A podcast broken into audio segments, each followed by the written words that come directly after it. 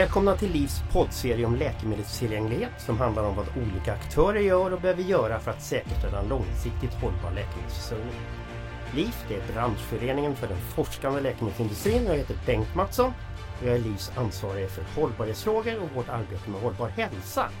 Vilket självklart inkluderar arbetet med att säkra en långsiktigt hållbar läkemedelsförsörjning. Idag så gästas vi här i podden av Fredrik Boström som är chefsfarmaceut på Apoteksföreningen. Och i andra avsnitt av den här poddserien så kommer ni möta representanter från en patientorganisation, från Läkemedelsverket och även från läkemedelsföretag. Men idag så hälsar jag Fredrik Boström välkommen. Hej Fredrik, kan du Hej. presentera dig själv? Ja, det kan jag väl. Eh, Men Fredrik Boström, chefsfarmaceut som sagt på Sveriges Apoteksförening. Kan väl börja med Sveriges Apoteksförening. Det är branschföreningen för eh, alla Sveriges apotek. Eh, Och viktigt att komma ihåg där då, det är att det är inte bara de apotek som man ser ute på stan utan även de som försörjer sjukhusen och eh, dosapoteken och även då e-handelsapoteken som är väldigt viktiga eh, på den svenska marknaden. Så att alla apotek finns med i vår förening. Mm, Din bakgrund? Eh, Jag är utbildad apotekare sedan ganska många år tillbaka. Har jobbat på Apoteket AB under många år med flera olika frågor, men främst med sortimentsfrågor och eh, det receptbelagda sortimentet. Just det. Eh, Innan jag eh, för ungefär fem år sedan tog klivet över till att återigen representera alla apotek via Sveriges Apoteksförening. Just det.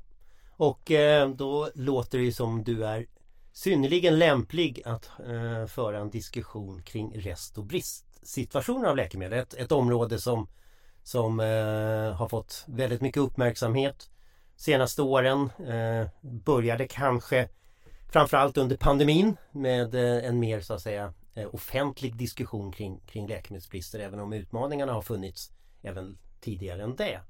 Eh, du som, som eh, apotekare men framförallt då i din roll som chefsfarmaceut på Apoteksföreningen. Hur kommer du i kontakt med eh, de här frågorna kring rest och bristsituationer på läkemedel? Ja, jag kan ju börja med att liksom fånga upp den här tråden kring att eh, det är ju ingenting nytt eh, med läkemedelsrester eh, och brister på, eh, på det området. Utan det är någonting som apoteken har stött på under alla år. Men att det faktiskt har ökat ganska kraftigt och det är det som är, gör att det blir en väldigt mycket större belastning på apoteken och på övriga i läkemedelskedjan idag än vad det kanske var då för 5-6 år sedan. Eh, vad det gäller liksom hur man möts av det här, det är ju framförallt de som jobbar ute på apoteken. Det är de som varje dag står för utmaningen att hitta läkemedel till sina kunder som står ute på andra sidan disken. Så det är, det är framförallt de som drabbas av problemet sett ur apotekens perspektiv. Mm. Bortsett då från den som drabbas allra mest, det är ju patienten på andra sidan där då. Eh, för min egen del så handlar det om att det som vi kan göra som förening att stötta de som är ute på apoteken eh, bidra med att få till förändringar och eh, bättre verktyg för dem att jobba med att åtgärda rest och bristproblematiken. Men också att delta i sådana här samtal om eh, läkemedelsbrister och rester, men även då kanske framförallt i samtal och samverkan med Läkemedelsverket för att se till att vi har rätt information om tillgängligheten på läkemedel, vilket vi ju gör då egentligen varje vecka. I samtal med, med myndigheten? Ja, Ja. Och, och du, du nämner ju Fredrik att, att eh, eh, brister har funnits eh, eh, även tidigare. Men att, att eh, ni upplever eh, med rätta då naturligtvis att, att eh, problemen har ökat. Och vi kanske kan egentligen börja lite grann där.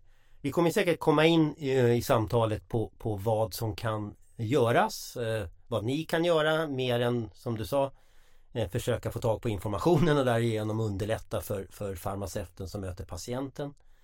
Eh, men men eh, så liksom åtgärdssidan, men om vi kanske ska ändå börja lite grann då i funderingen kring orsakerna till brister och, och, och, och, varför då brister på läkemedel har ökat eh, över tid.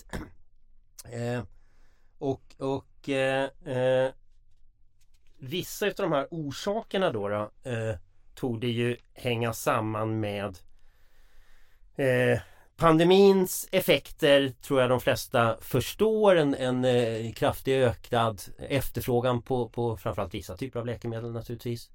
Eh, när väl många av oss tänkte att ja, nu är pandemin ändå överstånden så kom ju kriget i Ukraina med, med eh, de effekter det har haft på ja egentligen liksom försörjning utav alla typer utav, utav produkter i samhället, inte bara läkemedel naturligtvis. Höga bränslepriser, en ökad inflation.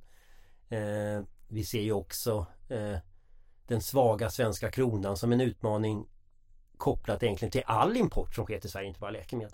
Men, men eh, de här orsakerna eh, i övrigt eh, Hur ser ni från apotekens sida? För från läkemedelsindustrins sida så ser vi ju både så att säga vad vi, eh, vi kan då ha problem med, med i vår leveranskedja. Det kan vara brist på läkemedelssubstanser, det kan vara brist på förpackningsmaterial eller någonting.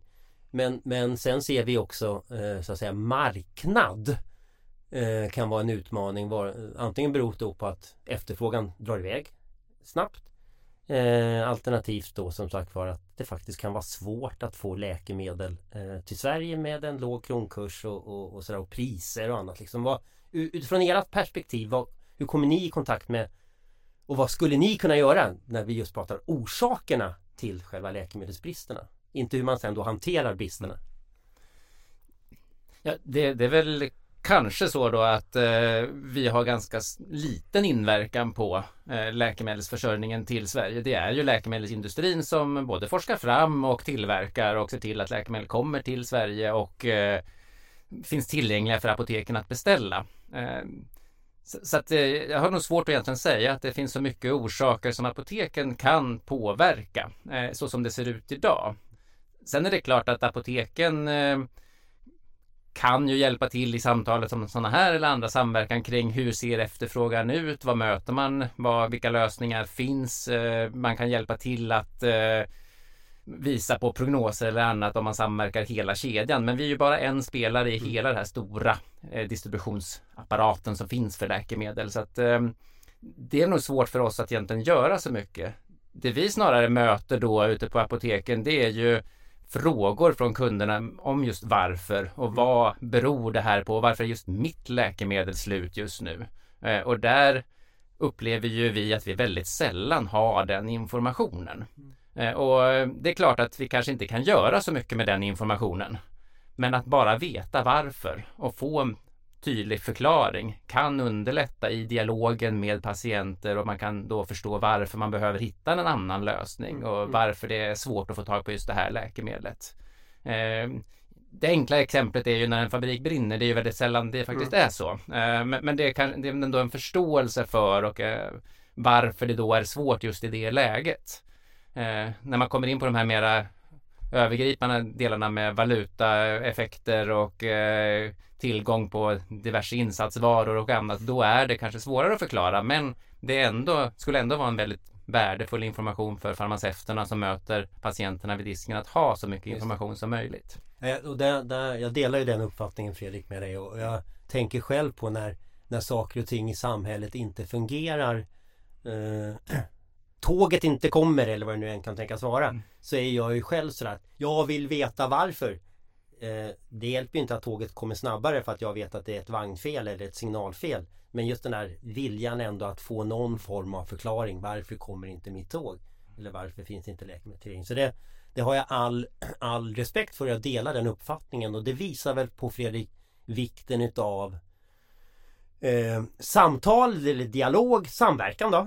Och eh, en av dem, eh, ett av många tillfällen Fredrik när du och jag eh, eh träffar på varandra är ju inom ramen för det som eh, då kallas ADL Aktörsgemensamt dialogmöte om läkemedelstillgänglighet som är en, en samverkan som, som eh, eh, drog igång på allvar kan man väl säga under, under pandemin. Och, och, just den här olika typer av samverkansforum Du har även berört samtal från er sida direkt med Läkemedelsverket och så här. Om du vill, vill, eh, ur ditt perspektiv Fredrik eh, Just för att få tillgång till den här informationen som, som, som efterfrågas men även, även naturligtvis dela med dig utav det som ni får från era kunder och, och, eh, i olika typer av samtal. Vikten av samverkan om du vill prata lite grann om det ur ditt perspektiv.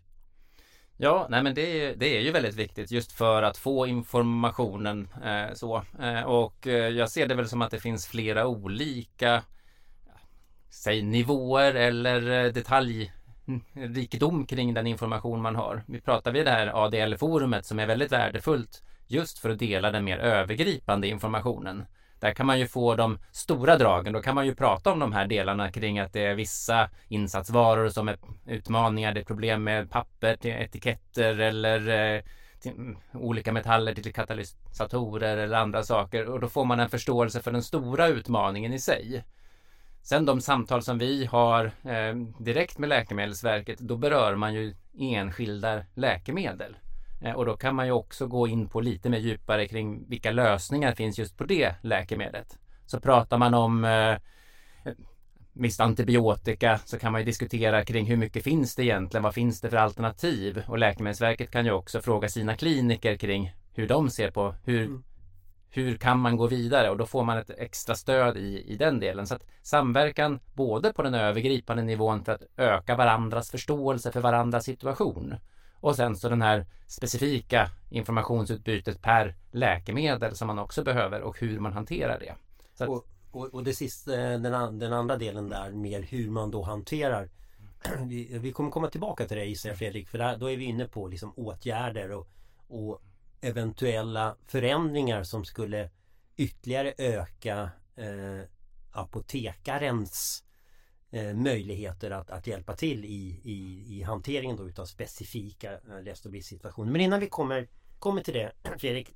En sak som jag eh, säga, brottas med eller som jag tycker är en, en utmaning. Det är ju Det är eh, hur, hur eh, den här utmaningen med rest och brister ändå så att säga eh, beskrivs i, i eh, media. Eh, och media sätter ju en, en bild som naturligtvis eh, starkt då eh, kan påverka patienten, konsumenten, eran kund så att säga som kommer in på apoteken.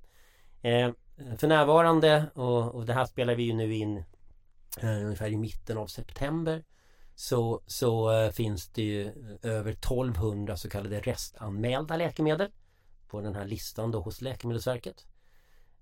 och information som också då kan eller visas i, i FASS exempelvis. Både för patient och för, för vårdgivare. Eh, men ett restanmält läkemedel behöver ju inte betyda att, att det inte finns ett eh, fullt ut adekvat eh, alternativ för, för patienten.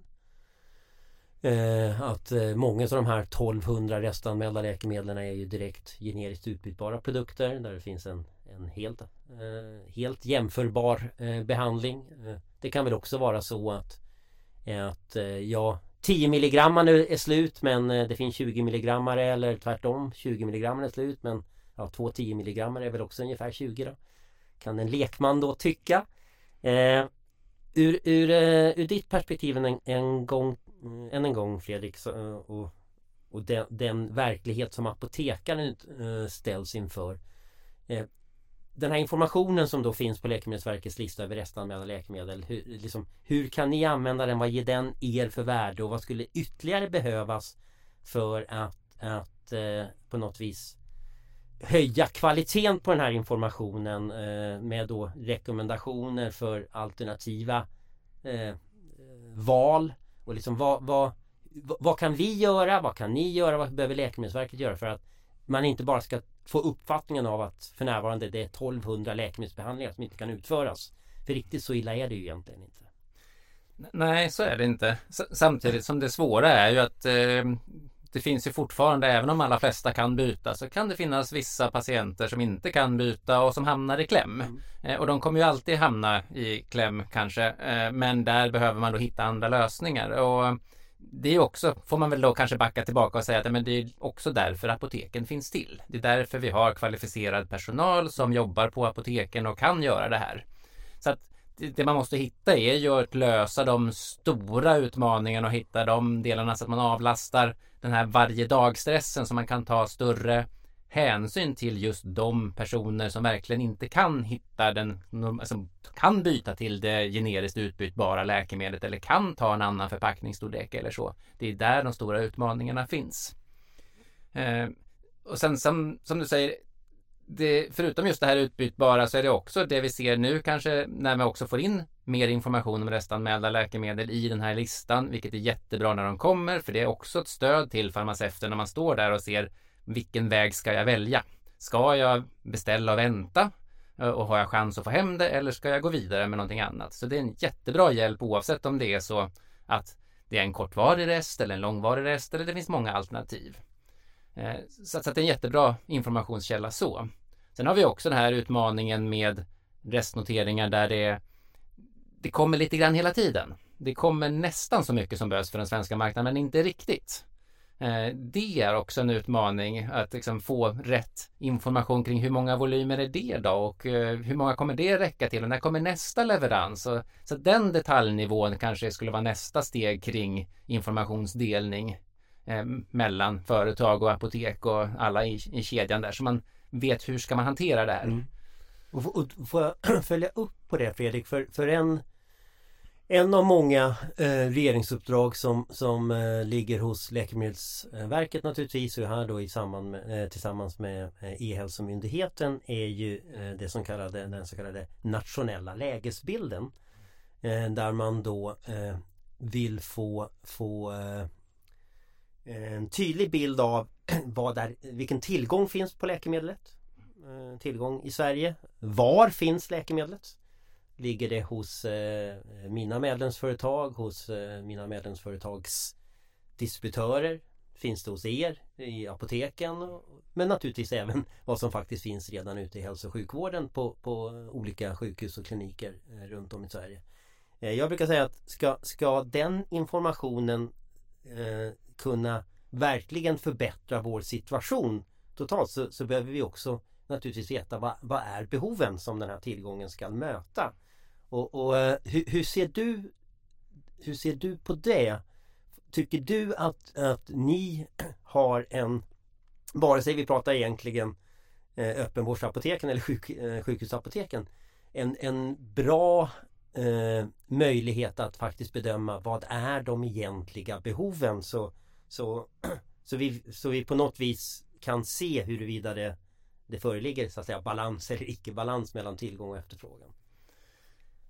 Eh, det, man kan väl säga så här, på sjukhussidan är det hyfsat lätt, eh, för där finns det en tydlig motpart. Sen kanske den inte alltid har full koll, men det finns alltid någon att prata med. Mm. Pratar vi öppenvården, som vi då lite slarvigt kallar alla andra som går med sina recept till apoteken.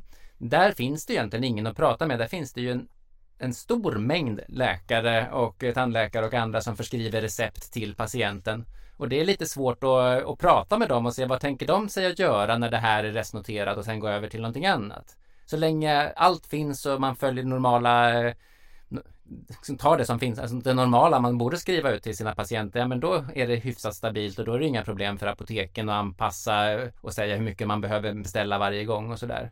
Men när något tar slut och man inte vet var man sen hamnar, det är ju den stora utmaningen i det här för att hitta vad är den kommande prognosen. För det är också det vi kanske har sett de senaste åren när restnoteringarna har ökat, att man får följdeffekter. Mm.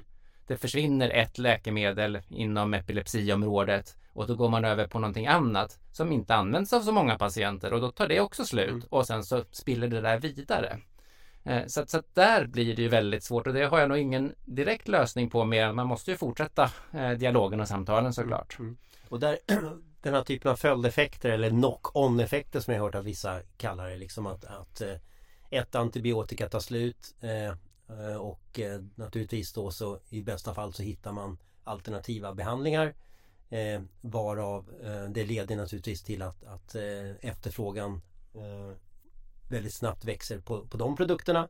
De riskerar att ta slut och, och, och det här eh, Vad har, har eh, så att säga kan ni göra någonting där? Kan vi göra någonting där? Där, alltså, där ser jag den här svårigheten med att, att eh, läkemedelsföretagen eh, får inte, de ska inte prata med varandra och säga att, att eh, vi kommer inte kunna, kan ni, kan ni, utan här jag ser väl Läkemedelsverket som en helt central nod så att säga för att i sådana fall då eh, sitta på den här informationen själva eh, göra den här typen också av analyser. Mm. Jag gissar tillsammans med hälso och sjukvård och troligtvis kanske också tillsammans med er på något vis att se att, att om vi nu tappar det här antibiotikat så är det eh, sannolikt att vi kommer få de här följderna och sen då gå tillbaka till, till eh, leverantörer utav de här produkterna och säga hur ser eran möjlighet ut att, att möta en efterfrågan som kanske ökar ökar liksom 100% 200% eller sånt där. Har, har, eh, har, har, har du och jag, våra medlemmar, någon riktig roll att fylla här eller måste myndigheten som någon slags mäklare av denna information och kunskap komma in än tydligare? Ja, jag tror nog att det är så att eh, myndigheten har en central roll att spela där eh, och det tycker jag faktiskt att de gör. Det utvecklas ju hela tiden. Men de samtal, de här som vi har avstämningar med varje vecka, där är det ju ibland sådana diskussioner Bra. där man ser att man går ut till de olika leverantörerna och hör hur stor mm. andel av marknaden de tror att de kan försörja med sin mängd. Så då får man åtminstone en bild av hur lång tid har vi på oss att hitta andra lösningar om det skulle vara så. Eller nu ser det ut som att det här kommer vara ett problem men ganska snart så kommer de här andra kunna täcka upp under en period. Eh, jag ska säga också angående det här med logistiklägesbilden som sådan. Där har ju vi tillsammans med våra medlemmar tagit fram en egen databas för att kunna hålla koll på hur mycket läkemedel som finns i landet. Och det här är ju någonting som vi använder just i samtalet med myndigheten då. För det här är ju inte liksom saker som våra medlemmar delar med varandra. För det är ju precis som, nej det får vi inte göra. Så att eh, det där är ju väldigt eh, hemliga saker och eh, vi går bara in i den databasen när vi får en direkt fråga från myndigheten. Men där kan vi ju också säga hur mycket som finns på apotek just nu av någonting som hotar att ta slut. Och då kan man göra en bedömning tillsammans med myndigheten. Hur mycket tid har man på sig att agera? Mm. Men då det... pratar du om tillgången på på apoteken hos dina medlemmar så att säga. Ja, ja och, och, mycket kan man väl säga det är oftast en ganska enkel bedömning att göra och se att ja, men det här är någonting som faktiskt är en lagervara ute på nästan alla apotek. Mm. Eller det här är en vara som sällan finns ute på apotek för den är så pass sällsynt. Eh, och då blir det en viktig input i den vidare dialogen då med Läkemedelsverket. Och, och, om vi pratar om, om den lagerhållningen Fredrik, för det här är också Det finns ju en, en eh, en, en, eh, en slags standard eh, uppfattning en, eh, i min, i min eh, tolkning kanske lite förenklad bild att, att ja, vi bygger stora lager överallt så har vi löst allting. Alltså för mig är en, en ökad lagerhållning kan ju för, för, förvisso vara en, en, en buffert vid, vid olika typer av störningar. Men, men eh, problemen med en lagerhållning är ju naturligtvis alltid att, att ja, dels så, så kostar ju alltid lager, att hålla lager kostar ju alltid pengar. Det finns naturligtvis risk för att om de produkterna sen faktiskt inte kommer i användning så, så eh, går hållbarhetstiden eller någonting ut och de går till förbränning eller vad det nu kan tänkas. Liksom på något vis eh, att man scrappar produkterna. Eh, vilket är ju naturligtvis ett, ett eh, enormt resurslöseri i sig. Eh, men men eh, hur, hur, hur, stora lager har ni idag? Behöver, de här, behöver lagerhållningen hos er öka? Vad, vad, vilka diskussioner för ni med med eh, myndigheter kring en ökad eh, lagerhållning hos er och det här begreppet beredskapsapotek som, som många av oss har hört eh, Kommer det hjälpa till i den här situationen? Ja, man, man kommer inte undan frågan om lager och liksom i hela kedjan. Mm. Det, det, kan vi ju återkomma till mm. också. Men just på apotek så så hör man ju ofta att ja, men, eh, apotek har inga läkemedel på lager, de har bara smink och annat, smet och klet. Eh, så att lösningen är att slänga ut sminket in med läkemedlen. Eh, och det, det tror jag egentligen alla förstår att så, så är ju inte fallet. Apoteken finns ju till för att sälja receptbelagda läkemedel. Så att det är klart att det vill man göra och därför vill man ha så bra lager som möjligt. Men sen är det en utmaning. Och då, om vi då lämnar rest och brist som är en utmaning i sig i det här Eh, och bara går över på utmaningen att möta den efterfrågan som är på recepten som patienterna har. Så finns det 15-16 000 olika läkemedel som en läkare kan förskriva. Eh, ungefär 12 000 av dem står också på recepten under ett år. Eh, och under en månad säljs 8 000. Så det är ganska många. Men tittar man på respektive läkemedel så är det ju inte mer än eh, en 10% av alla läkemedel som under en månad faktiskt säljs på minst vartannat apotek. Så att det är ganska få läkemedel som har en kontinuerlig försäljning till många patienter. Och det är den där balansen som apoteken hela tiden eh, jobbar med för att ha så bra lager som möjligt. Och då ligger man uppe på att eh, sådär 95 procent ungefär av alla patienter får sina läkemedel direkt när de kommer in på apoteken. Och det, det vill man hela tiden ha så högt som möjligt. Eh, utmaningen då med de här som är kanske mer ovanliga läkemedel. Eh, skulle man lägga dem på väldigt många apotek, då skulle de troligtvis ligga där och bli gamla och gå ut i hållbarhet. Och när vi hamnar i en restsituation finns det ju en stor risk då att de ligger på fel apotek. Mm. Det hjälper ju inte mig som patient om som jag bor här i Stockholmsområdet om de läkemedel som jag skulle behöva faktiskt finns nere i Skåne eh, just då. Det, det, är lite för långt att åka mm. och vi får inte flytta läkemedel mellan oss. Så att ur ett restproblematiksperspektiv så kan det egentligen då vara bättre om lagerna inte finns ute på apotek utan finns mer centralt i Sverige så att alla apotek kan beställa i tur och ordning efter att kunderna kommer in. Så man inte ska ha tur att få sitt läkemedel för att det råkade finnas just på det apoteket. Och där pratar du om, om, ursäkta, om omfördelning Fredrik eh, mellan olika apotek. Eh, vi har väl eh, naturligtvis samma, samma utmaning vad gäller då omfördelning mellan regionerna och, och sjukhusen.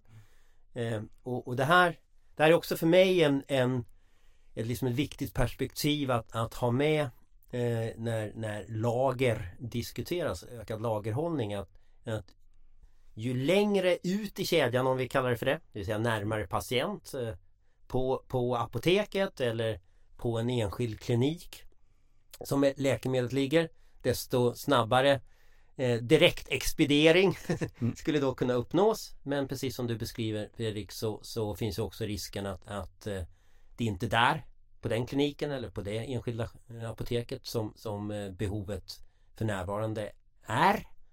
Eh, det förs ju diskussioner eh, kring, kring hur man kan underlätta omfördelning. Eh, hur, hur, vad, vad, är, vad är din syn på på det och, och vad är det För det behövs någon form av regelförändringar naturligtvis om, om vi ska komma dit och, och eh, hur, hur skulle ni som branschförening för samtidigt så finns det också Det får vi inte sticka under stol med Det finns väl en, någon slags kommersiell vilja också hos olika eh, aktörer att, att vara den den kedja som, som faktiskt eh, då eh, eh, har, har bäst möjligheter att möta kundens behov direkt. Liksom.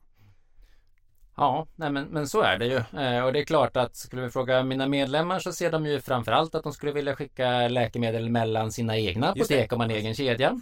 Eh, så det är ju en sak. Eh, men vid en större restsituation så kanske man då behöver ha en annan part som en distributör eller annat som kan ta emot eh, leveranser och skicka ut igen. Så, så att, men vi fick en del sådana förändringar kring eh, hur man fick skicka läkemedel under pandemin lite tillfälligt. Eh, och det finns en, så att det, man, man kan ju jobba med det när det, när det bränner till. Så att eh, det finns nog ganska stora möjligheter att göra saker. Sen ska man ju komma ihåg, vi, vi ska väl snart komma in på lite andra åtgärder och annat också tror jag. Eh, men det här kanske inte är den stora, man brukar kalla the silver bullet eh, som, eh, som löser alla problem utan jag tror vi måste ha många olika verktyg och det här skulle kunna vara ett verktyg att i vissa fall underlätta en, liksom en överflyttning av läkemedel mellan olika apotek det. eh, när det behövs. Mm. Så vi måste nog ha hela verktygslådan uppe och vi måste kunna ha diskussionerna både med då kanske främst då med Läkemedelsverket kring de här åtgärderna. Är det så att vi ska göra en förflyttning av läkemedel eller samla ihop nationellt för att det är det som behövs just i det här fallet. Så så kanske man ska göra det. Men i andra fall så är det någonting annat man ska göra. Till exempel mm. dela upp en stor förpackning i mindre. Eller eh, kunna göra det som du sa alldeles i början av samtalet. Ta två stycken tabletter av 10 milligram för att få en 20 milligram. Mm. Vilket inte heller är helt glasklart att man får göra idag. Vi, vi, låt, låt, oss komma in på det och, och, och, naturligtvis närma oss någon form av avslutning utav, utav samtalet. och, och vi har beskrivit, beskrivit eh, del, delvis liksom kring orsaker till, till, eh, till bristsituationer, hur läget egentligen är, vad är en restanmäld eh, läkemedel kontra en, en rejäl läkemedelsbrist så att säga. vi från, eh, från Läkemedelsindustriföreningen då kommer ju nu eh, i höst eh, att eh, lansera då en eh, handlingsplan eh, kring läkemedelstillgänglighet. Där vi eh, ur vårt perspektiv naturligtvis eh, beskriver eh, hur vi ser på, på hela den här utmaningen, orsaker och, och, och vad som kan göras. vad kan vi göra för att hantera, förebygga läkemedelsbrist och då så att säga i avsikt att säkra tillgången eh, för patient naturligtvis till läkemedel. På något vis våran säga, huvudsakliga uppgift. Minska den administrativa bördan för eh, såväl eh, hälso och sjukvårdens eh, personal som för dina medlemmar Fredrik. Där då ni idag tvingas lägga kraft på att hitta alternativa produkter, behandlingar. Men också eh, eh, naturligtvis skydda våra medlemsföretags kommersiella intressen. Varje gång inte en produkt finns tillgänglig så är det en förlorad affär. Liksom. Och där pratar vi om, om eh, i den handlingsplanen kring olika åtgärder. Eh, vare sig det handlar om eh, prisjusteringar i, Inledningsvis pratar vi lite grann om den, den liksom inflation, den låga lågt värderade svenska kronan som då föranleder att myndigheten TLV, Tandvård och läkemedelsförmånsverket, nu ser över de så kallade takpriserna i periodens varasystemet. Eh, vi eh, pratar om behoven utav den här nationella lägesbilden Fredrik som, som du och jag varit inne på.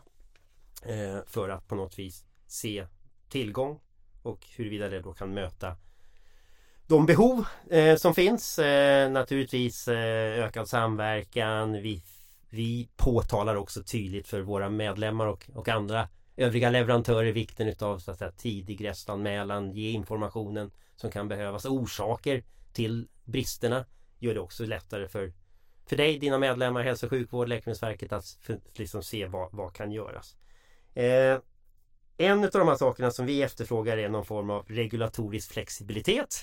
som vi har kallat det, vare sig det handlar om eh, att snabbt behandla dispensansökningar så man kan ta in en, en eh, en utländsk förpackning. Där kommer vi säkert eh, liksom komma in på de här diskussionerna om elektroniska bipacksedlar. Skulle det underlätta eller inte? Vilka risker ser du?